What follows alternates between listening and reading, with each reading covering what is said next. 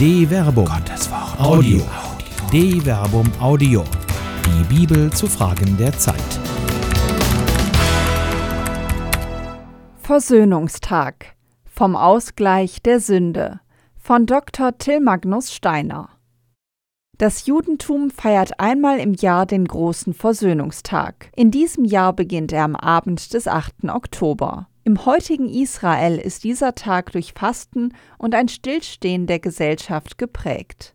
Es gibt keine Geschäftigkeit, ja selbst Autos findet man auf den Straßen nur vereinzelt.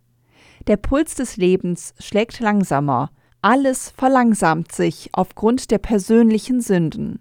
Die Tage zuvor sind geprägt durch die wiederholte Bitte um Vergebung. Was wird aus den eigenen Sünden? Lassen sie sich aus der Welt schaffen?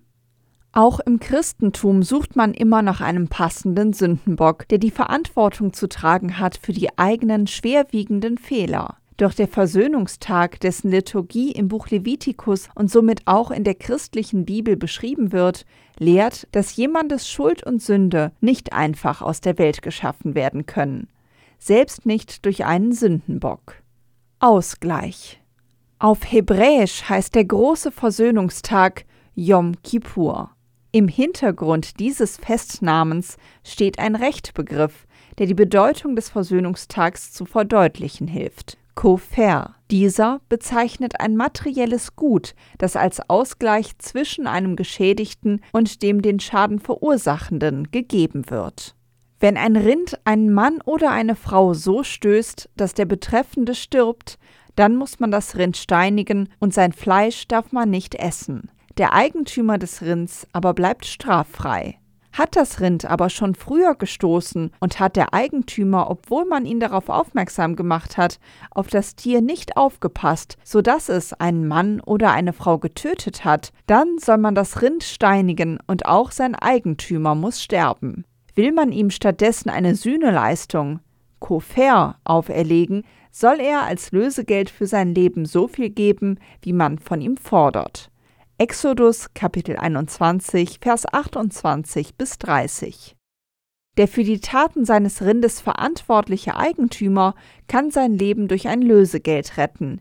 Ihm wird die Möglichkeit einer materiellen Sühne gegeben, deren Umfang jedoch vollends in der Hand der trauernden Familie gelegt wird. Das alttestamentliche Recht scheint aus heutiger Perspektive überzogen streng, ja unmenschlich. Doch es gibt eine Perspektive, die nicht vergessen werden darf. Eine Sühneleistung wird nicht durch den Täter festgelegt, sondern sein Schicksal ist abhängig von Barmherzigkeit. Unsichtbar machen?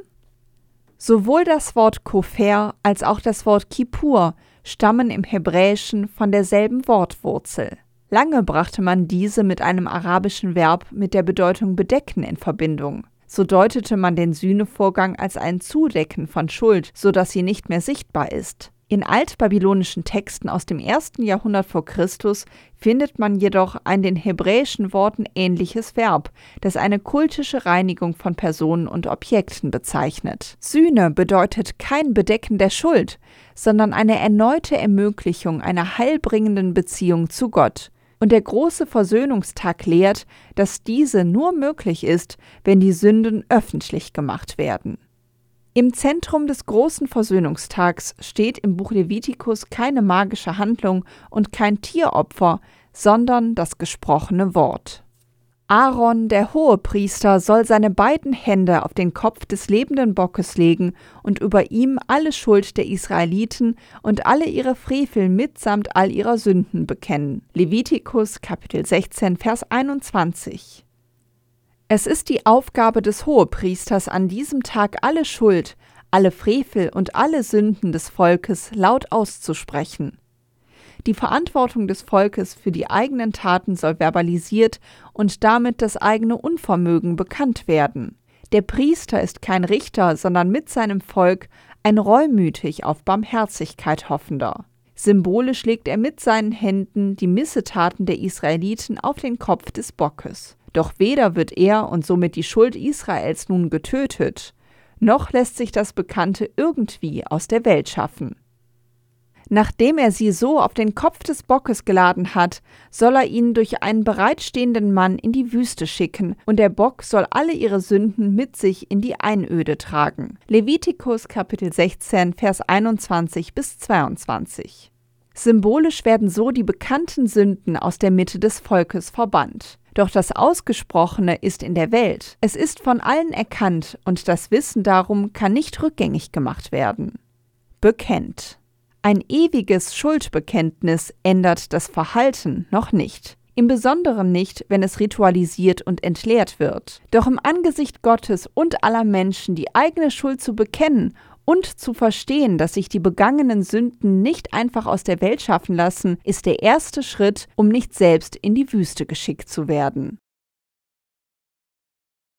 Eine Produktion der Medienwerkstatt des katholischen Bildungswerks Wuppertal Solingen-Remscheid. Autor Dr. Till Magnus Steiner. Sprecherin Jana Turek.